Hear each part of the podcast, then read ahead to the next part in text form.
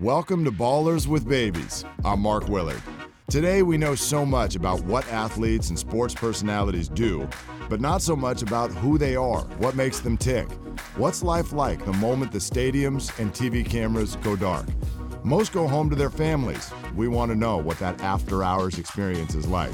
Ballers with Babies explores their upbringing, their home life, how it's affected by their high profile job, and how that high profile job is affected by the home life. On Ballers with Babies, we talk to some of the most interesting names in sports and find out how they're even more interesting than we realized. And don't worry, die-hard fan, we'll get to the important sports questions as well. This is your favorite people like you've never heard them before. I hope you enjoy. Okay, Ballers with Babies, Tim Flannery, let's get him in here. Longtime baseball man, player, coach, now a musician, always been a musician. And by the way, a guy who really, I, I love this about you, you, you get after it on social media. That's what really drew me uh, to you. I think even more than just being a fan of you on the baseball front. You, you don't hold back here in 2018, do you? Well, it's hard for me to politically, and and, and I, I actually tell people it's not about politics; it's more about morality for me because I, I run a Love Harder project. It's called the Love Harder Project.org. It's an anti-violence, anti-bullying organization, and uh, the normalization of uh, of bullying and and and and really the rhetoric of the language of uh, the way people are treating each other these days. Uh, I think our organization is is uh, we're very busy. Let's just say that. Yeah. With uh, with, with with the way uh, the climate of, of of the the administration that's in place now treats people. Yeah, I get it completely. Let's uh let's get the essence along with that of of what really makes you tick at your core. What what is your first love? Baseball, music, what is it? Right, that's that's that's a question that I've had uh, asked me uh, probably my whole life, and I would always come right back and say, "Okay, now you have to choose. What do you want, water or air?" because I got I got to have both of them. You know, I, I, I it, my whole life, every in fact, my my history is that. If you go back to like 1960, my uncle is Hal Smith of, of the Pittsburgh Pirates. He Yeah. had this huge home run in Game Seven. The Yankees tied it in the ninth, and then Mazeroski hit the big one. But he also was a songwriter and carried a guitar. Everybody in my family plays. My my my younger brother sings opera in three languages and is a music teacher. So, um, and I got 13 rec- CDs out, records out. So uh, it, it's uh, es- especially now. I mean, now that I'm on the other end of it, where I'm just talking about the game of baseball, uh, the music has really taken a, a you know a nice place in our lives.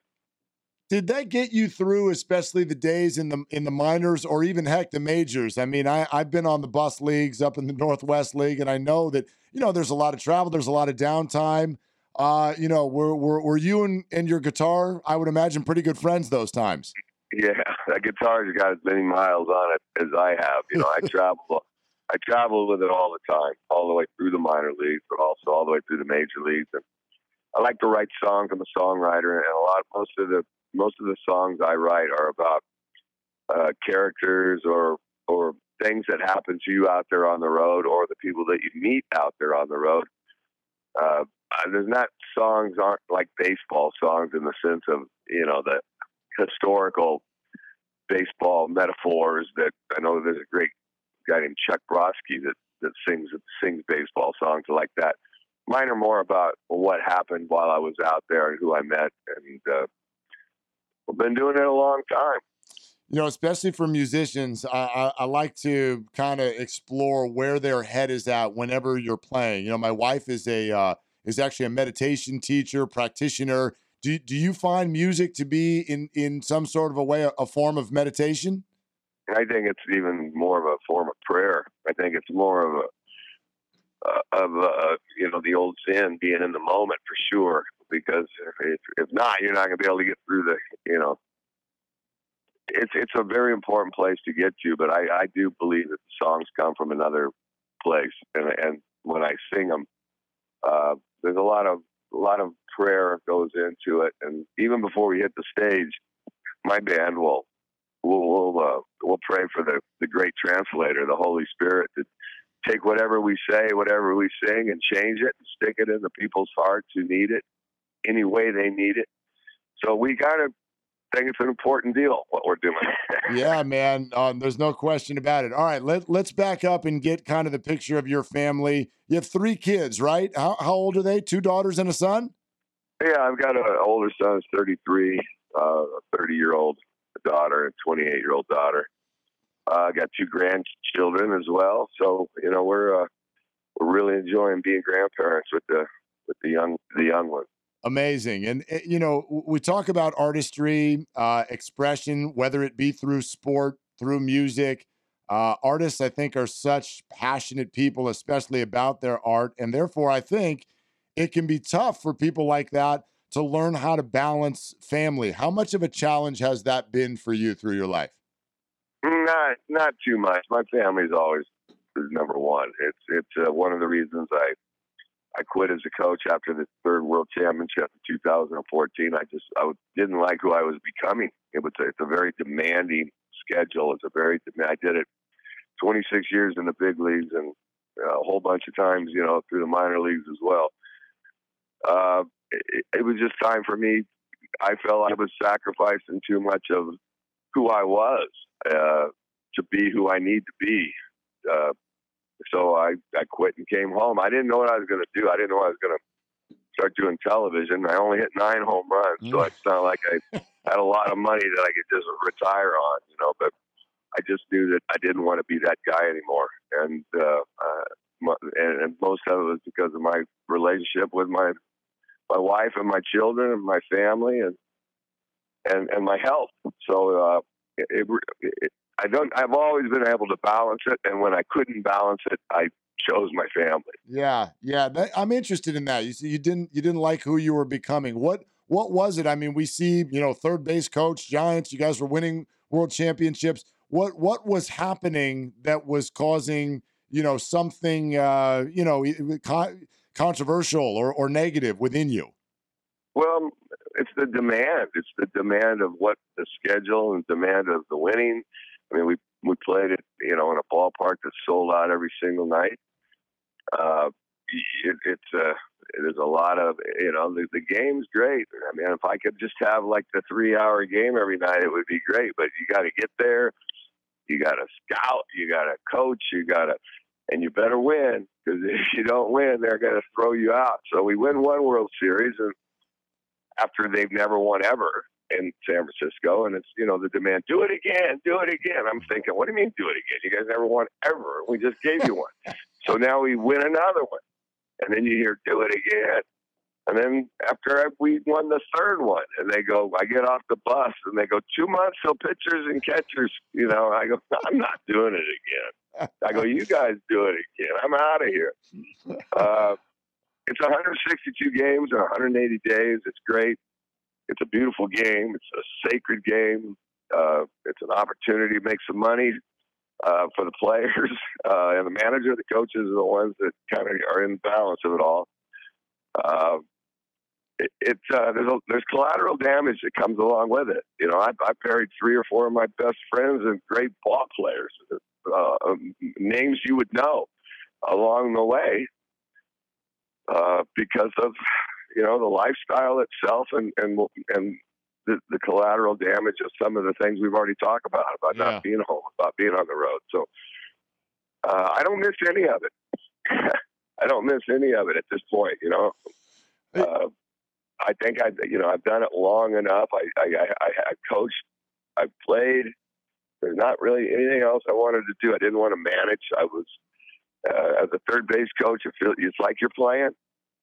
So uh, I, I think I, I always say I was cl- uh, as close to the fire as I wanted to get coaching third base. And, and when it was time to go, I just felt like, look, I, I've been to five World World Series. I've you know got 25 World Series games under my belt. We won three of them. I, what else? You know, I, I needed. I wanted to be something else. I wanted to. I didn't want to have a game every single day. Is it too long? Are, are there too many games? There is when you hit sixty. you didn't. You didn't. You didn't feel that way when you were playing, though. No, not at all. You you don't even know, but you, but you don't even know anything else is going on. you know, my my last year, my my nephew in in spring training, his wife got pregnant. I didn't even know she was pregnant, hmm. and by the end of the, before the World Series was over, she had a baby. I mean, the season's so long, you could get pregnant, carry a human the whole year, and then have a baby. So it was like, Jesus, this is a long season, and it's the only thing. It's the only, you don't even think about anything else. You don't even know there's a world around you. You just all you care about is the is the daily grind in the game and, and preparing for that night, preparing for that oppo- that opponent. Um, yeah, there's. I just couldn't, you know, the, the thought of having to wake up and not have another game is, is it's kind of nice. I'm really enjoying uh, this side of it. In what way did those three championships with the Giants allow you to make that decision? In other words, if you hadn't won those three, do you think you would have continued to chase? I don't think I would have because I don't think we would have stayed there. Boch and I went up to San Francisco two year with a two year contract and no guarantees yeah. in 2007, and uh, you know we wouldn't have. Uh, we we were kind of brought in to put a ball club together, a team together after Barry Bonds left. We were they they wanted us to create that, and I think we did a fine job of that. And with with the with getting the the, the team and the, the way Boch manages, so uh, you know, if we wouldn't have won, we probably wouldn't have been there as long as we did. It's just the nature of the game, and it's also the nature of, of that demand playing in a ballpark where it's sold out every single night for a historic organization that, uh, you know, demands winning. Uh, I know you and Boch have been so close for years, and a lot of what you're sitting here telling me about you, I, I wonder how it applies to him. How much longer do you think he wants to do this? Well, I, I well, he's got one more year left on a contract, and he's, you know, so he's not going to leave. I mean, and they owe him a lot of money, so he's not walking away from that. Uh, but I, I'm, I myself would, I, it's hard to, it's hard to uh, assume anything that he's going to do because he's never had a break. You know, I, I I was out of it two other times, uh,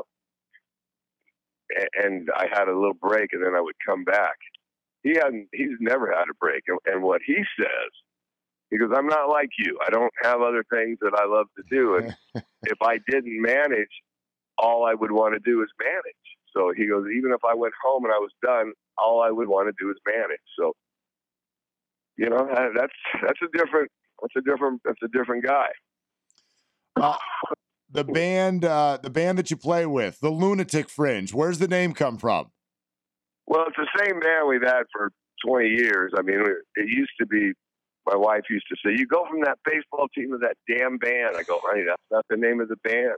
And uh, so we were that damn band for a while, and then she she said, "Well, I don't even have a you know I don't have a drink of anything until you guys show up, and then I start drinking all this wine." and I go, so we were the enablers for like four years.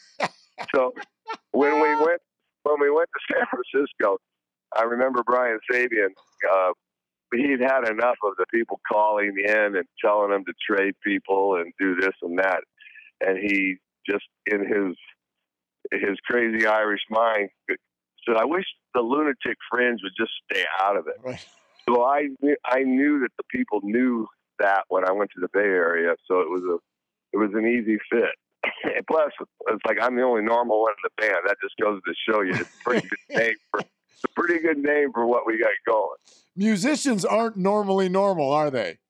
You know what? It's funny you say that because that's what I when I was working for MLB Network, I on television said I'll challenge uh, either a manager in either league to manage the lunatic fringe because I don't know.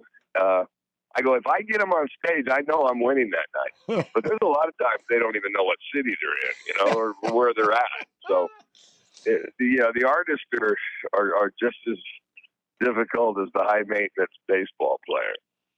Um, are they family to you? Oh, they're my best friends. They're my best they're my best friends, my best team I've ever been on. Uh, you know, they're all rock stars who play with John Mayer, Jackson Browne, Neil Young. I mean, they, they they're my best friends, so they play with me, but they also play with those guys uh, all the time. So uh, over the years, we we really have a lot of fun together, and we've been doing it a long time. And uh, they also feel a great responsibility in the what we're doing with the music and what we're doing with the message of uh, loving harder, and and we raise all the money and give the money away. So. Uh, yeah, they're all on board with what we're doing, and, and uh, we we love I'm still recovering. We played yeah. two nights ago, and then we all they come to the house and we listen to records till four in the morning and yell at each other. wow. Well, and you got you got a bunch more shows coming up early 2019, and another album coming out, right? Yeah, yeah. I just that's what we did this week too. I I finished my part of the record. Uh, it's called The Light.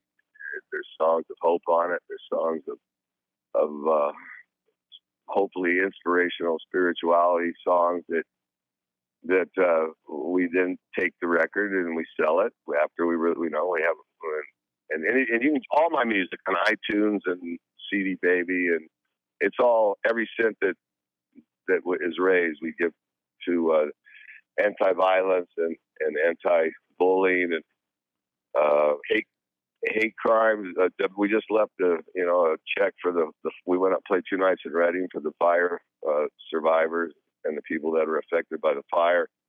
So uh, it, it kind of is my ministry, is how I look at it.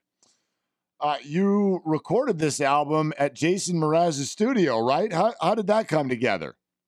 Well, the guy I uh, Jeff Berkley is who I who produces my music, but he's also a play. We have played together for I don't know, 25 years in band. So he's really great. And Jason Mraz loves him. And these guys were all really teachers to Jason Mraz when he was real young here in San Diego. So uh, he just let Jeff run the, his his uh, studio, and so uh, yeah, we it's pretty amazing to be up there and uh, to see kind of a what kind of a man he's turned into because he believes in a lot of the same type of things that I I try to get involved with, and uh, so he let us have it for free. Yeah, it's pretty amazing. Okay, quick break to tell you about our sponsor, Green Solar Technologies. You know, summer's over, but you homeowners out there are still having to pay crazy electric bills. Have you thought about solar? I'm sure you've seen a lot of your neighbors and your friends going solar. Maybe it's time you checked it out and discover the incredible savings you'll enjoy when compared to the ever increasing bills you pay your utility company. Green Solar Technologies has made going solar an easy, game changing move.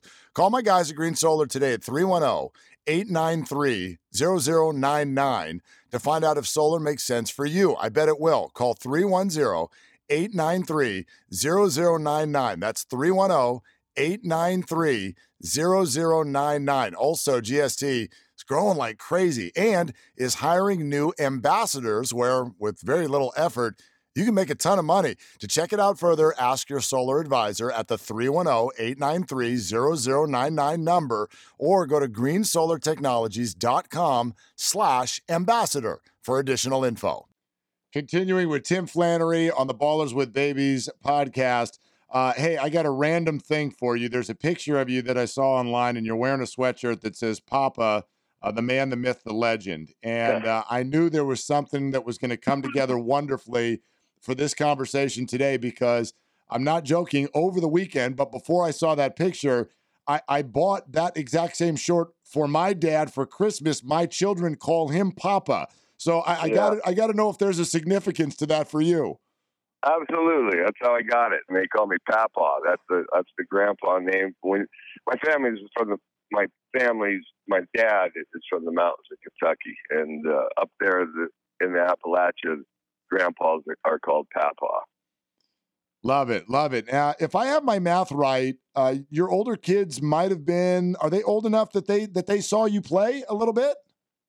Uh, yeah, but I they were young. You know, they were young. I think when I quit as a player, I was 32 and I'd played 10 years in the big leagues. And I got, you know, I came in, I broke in at 21, and so yeah, they saw a little bit, but uh, I think mainly the they were really more involved with the whole coaching and uh, and, and and they got to be in all three World Series parades. Yeah. pretty cool. And, and they're you know the people they married. So it, it's been a family thing, and it's it's uh it's great that they were a part of that. I have to imagine that their experience with all of this was amazing because you you always have had such a great relationship with the fans. That was true in San Diego and San Francisco, right? Yeah, but you know, I really respect anybody, even our fan, even with the music, the people that come out and pay bucks to watch you, and and you feel this responsibility to to perform for them and give them everything you can give them. So, uh, yeah, I've always I've always uh, believed that's part of what comes with being able to be a part of the great game and the music. I got to ask you about Bryan Stow. I know that was a part of, of as you said, a lot of this anti-violence uh, campaigning and work that, that you do, which is so wonderful. And for our listeners who may not know about Bryan Stow, uh, I mean, I was a broadcaster in LA when this took place. Uh, Stow, a Giants fan who, after a Dodger game at Dodger Stadium, was badly beaten, uh, almost passed away. Uh, sheer will somehow survived and, and the incident ha- has really touched so many, and I know it really touched you as well. What what was it about that whole thing that that struck you on such a deep level?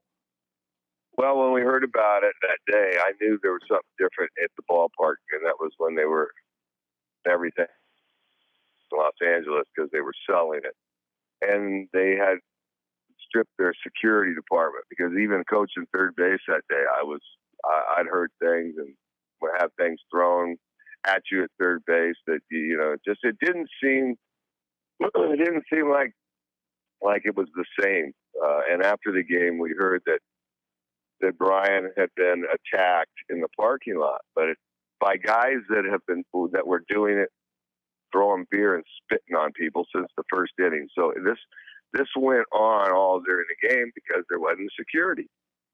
so uh, uh, after the game, we heard about it as, as a team, and we were all kind of sick sick by it. I, it affected me because I thought about I, I, I could it could have been me. I mean, he's a paramedic. He is a family man. He's a father. He's a brother. He's a son, and uh, he had a lot of it taken away from him. And uh, we got involved. Just uh, you know, I didn't. I wasn't doing the Love Harder project, and I wasn't doing, but I was still always playing music. I always would tour in, in the off seasons and play. So uh, a, a guy, a guy who ran a, uh, somebody ran the, one that ran the Yoshis and ran the Fox Theater, and he knew he knew me from before, and he goes, I know that these guys can do a benefit, and we want to do a benefit for him. So they came to me, and I was just asked to do what I always do: come play a show. Yeah. And but then everybody started coming, and everybody started writing checks, and we raised like two hundred thousand dollars for him and his family. Uh, and then a year or two later is when we decided, you know, we probably should become a, an official 501c nonprofit, so it's easier to to to continue to do this because I I felt uh, not only very blessed to be able to do it. Once I met his family and I realized every single one everyone of their family all became full time caregivers the rest of their life After this hate crime because he's still uh, I mean he's going out and doing amazing things. He's he's going to spe- he speaks at schools on on anti uh, bullying and he he speaks it makes the children stand up and take an oath. But he still you know can't hardly walk. He's in a wheelchair a lot. Uh, he's got all sorts of of uh, health issues and so uh, yeah, that's how that all came about. And uh, but I'm selfishly, I, I get a lot from watching how their family uh, changed their whole lives, and everything that was important to them became secondary after they became full time caregivers, and they have not walked away from that responsibility. That's incredible. So, I mean, you, are are you still in touch with him? I had no idea that he was out and about speaking. That that aspect of it, that's wonderful. Absolutely, and he actually, in his mind, thinks that everything was happened for this for him to be this guy that Wow. uh, is it's it's it's such a great program that he has, and it's not a process program. It's you know it's real, and the kids see it that it's real, and uh, he makes a huge impact wherever he goes. He's actually they they're he was flown to go last year to, to go do speeches in Hawaii and all the some of the schools over there. So we still uh, we still raise money for him, and uh, he just won this great award uh, for what he's doing. Uh, they sent him back to Washington D.C. and honored him and gave him a check. And they go, "We want you to give this to your favorite charity." And he gave it to our nonprofit, hmm. which was just was beautiful that he's come to this point where he's really getting recognized for what he's doing. But of course, he's not doing it for that reason. He's doing it because he knows there's a, a big need. You know, I, I think about situations like that. Fans, uh, we get so passionate about sports, and and on one hand, it's wonderful. It's what's given guys like you and me uh, jobs and, and, something to talk about.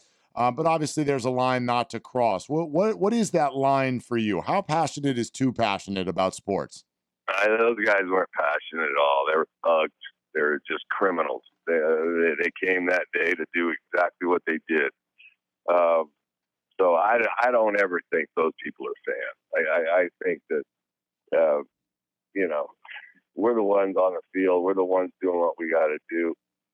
And uh, I know that happens sometimes, but for the for the most part, I, I doubt if anybody physically attacks somebody after a game as a fan because there's no players would do it. yeah, yeah, no doubt. Uh, you know, you're obviously you're so gifted. Do you think that uh, your music gifts and your baseball gifts are connected in some sort of a way? Are they coming from the same place in in any way? I believe so. You know, I've, I've uh, I'm, I'm a spiritual cat that was was always in. Uh, I don't want to say I'm always in search, but maybe I'm always in prayer and trying to to uh, ask for, you know, to be led and and to to serve, to be. Um, but it, you know, it's also uh, when I hear people say, well, you know, God's in charge. You know, He's always in charge. Well, He wouldn't be in charge if He didn't work your ass off. Mm. Okay, so let's start with that. And He now he might be in charge, but that's my argument because when people start that on me, I'm going. Well, then why did we practice all so hard, and why did I worry so much if I knew we were going to win three world championships? I mean, we had nothing to do with it. So uh, I work my butt off on, and, and musically as well. To, in order for me to play with the people I play with, I probably rehearse four hours a day, every day, and uh, I, that's how uh, you got to do the reps. You know that in the business you're in. You got to do the reps. You know, if you don't do it, you can't get better. And uh, but yeah, I think it's all connected. I think there's a reason that I'm still playing. I mean, uh, you know, I don't know how how you know we we're, we're still touring and and we're not we're not doing hundred shows, but we're probably doing forty over the year, and and I we travel, we go up and down the coast, and uh, uh, but it, it, for me, it's it's like on my terms, and I really I really enjoy that. You know, from the the baseball standpoint, what was that that that work that practice? What was it like? Because you weren't a guy that was uh, you know, quote unquote, supposed to make it. You were a grinder. Yeah, and and and that's it's mainly just the love because even when I was managing and coaching, uh, you know, if the if the kids don't absolutely have this obsessive passion for what they're doing, they're not going to be able to deal with the, the what comes with it, the the business side of it, and the and the wear and tear of it. You got to love it. So I never ever looked at taking 200 ground balls. I never, if I was going to go take 200 ground balls a day as a player, I never felt like it was punishment. I felt like it was the fun, the most fun thing I've ever done. So I think the passion of it is what uh, is what makes people survive in it or or or not love it. All right, home stretch with Tim Flannery on Ballers with Babies. Let's uh let's stick to sports for a few questions. Tim, you sort of alluded to this uh, a, a few minutes ago when you talked about you know nine home runs. There's so much focus now on home runs. Could you play today? I could play today and I'd hit more than nine because the balls the ball's tighter, the the the, the, the ball parts are smaller. Uh, but yeah, I think I think I think there's going to be more guys that are going to have to. I'm all about the home run too. I love it too. I love a three run home run. I just think that when you're putting together uh, eight guys or nine guys in a lineup, depending if it's the National League or the American League, uh, you better have guys that can also understand how to make productive outs because you don't, you know. And I know somebody up in San Francisco when I was doing TV goes, "Oh, that's what we we have to hope. We have to hope for productive outs." I said, "No, no, no. You get 27 outs. You got mm-hmm. you hope for three run home runs. You hope for four hits in a row to, to have a nice rally." But you get 27 outs. So why wouldn't you use them? Why wouldn't you, if you got a guy on second base, you, you make sure you hit the ball the other way. And then when you get him on third, you make sure you get him in. We, we won world championships like that. And, uh, but, but, you know, the, the, the home run and, and the, all the, the metrics of the launch angle and all that stuff, uh, it's changed it. The strikeout is is terrible. I don't understand why. Mm-hmm. When you strike out, nothing happens. Right. If, if you strike, if you if you maybe get out and you put the ball in the right place, you can move runners and win games. Uh, so, and you see in the you know most of the time that might work all during the season, but when you get to the playoffs and World Series, and and uh, it's not only you're facing the best pitching in baseball, you're you're playing games that it can be very difficult to breathe. There's a lot of a lot of uh, pressure in those games, and you have to be able to do the other things in order to win because it usually comes down to that. Well, I think about it from an entertainment standpoint too. You know, this analytic idea that a strikeout is better than a ground out because a ground out can be a double play or or whatnot. I mean, I think back to that 18 inning World Series game a few you, you know a few months ago and uh, it, like that should have been this epic, entertaining game. And while it was, it was big. It wasn't that entertaining in the moment because it was just strikeout, strikeout, strikeout, strikeout till the middle of the night. There, I think last year too that there was a time where somebody said they were the average was like 12 minutes before a ball was even put in play. Yeah. And you're thinking, you know, as a kid, I used to love watching the ground balls, how the guys would field the ball, how they'd catch it and throw it. Uh, somebody's running down the line. I mean, there's action. And uh, I think it's going to have to get back to that. I really do. Uh, just because that's how you're going to win. I mean, there's, there's no one, you know, I, I could go on and on about this. It's just, it's just, it's just the way that I was brought up with Dick, with Dick Williams. We we were in Boch was the same way. We we played for Dick Williams for five years, and if you didn't do these things, you would be in AAA. He would just send you out. He would just say you're out here. If you come up with a guy on first base, you got to find a pitch. You got to look for a pitch to hit that hole where the first baseman's holding the runner on because if it goes through there, you're going first and third. The key to winning is getting the guy to third base less than two outs, getting him in with a productive out, or hitting a three-run home run. But you at least want to be able to count on a productive out. And if you didn't uh, hit into a double play because you're hitting the ball in the second base and going away from second base, you'd still move up the runner. So we had to we had to understand each situation to play for Dick Williams, and I think that is where the game's changed now because it's more let's just try to launch angle up one out and, and hit a three run home run, and, which is great if it happens, but you can't always count on it. Well, you know the Giants have brought in a guy who who is a a, a sabermetrics guy in, in Farhan Zaidi. Do you do you feel like uh, Boch is going to have a hard time kind of doing things that way? Mm, I don't think it's going to be that tough because I don't think Boch is going to be there after. I, mean, I think after this season, he's going to probably go do something else, or, or I don't. I don't. Maybe I'm wrong, but I don't see him going to manage another ball club. I think that I think managers of of that era. Oh, you heard me mention Dick Williams. He's now Bruce Bochy is one of those old school guys, and there's not many left. There's just there's Joe Maddon, you know, and Showalter's done. He was one of them. Uh, mainly the younger guys who are implementing the the mid man, you know, up what what the organization wants. They're more mid managers, so that's probably uh, where that what that's going to go. And I think out of respect for Boch, I, I, this new guy coming in understands who he is.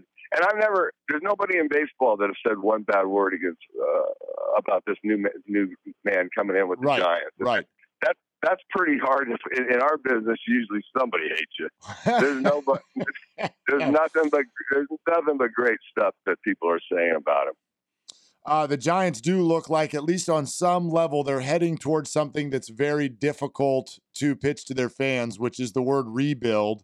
And there seems like an openness because of his contract uh, to potentially trading Bumgarner. Is is that the the right or the wrong call?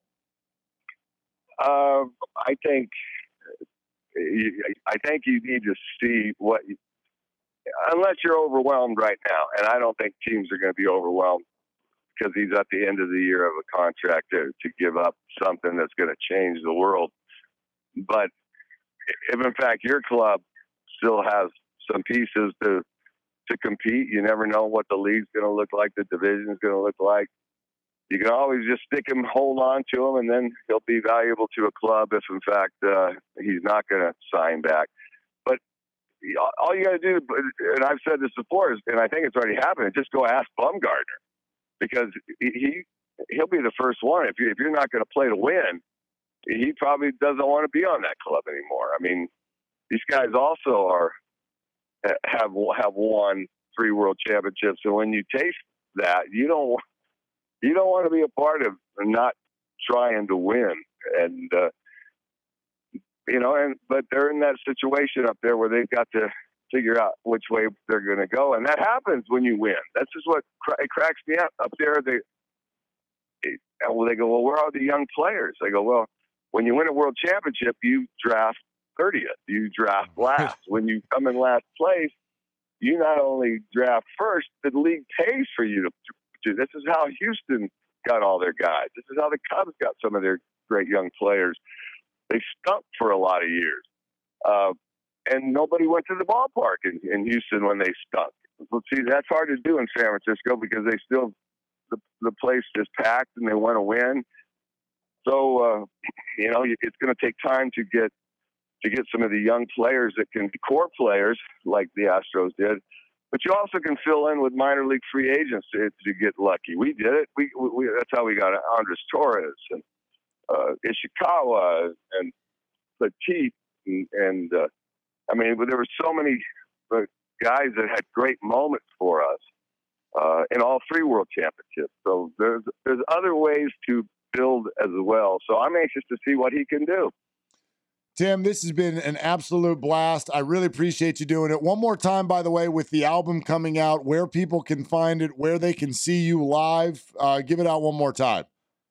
Yeah, timflannery.com. You can find out what we're doing there. Uh, you can hit the tour button, see where we're at all my music is on CD Baby and iTunes, and uh, and you can go loveheartedproject.org and see all of our merchandise, sweatshirts, and stuff. And every penny goes to to help others. So uh, thanks for thanks for having me on. Yeah. thanks for the support for sure. No, my man. Thank you for doing it. Really appreciate you.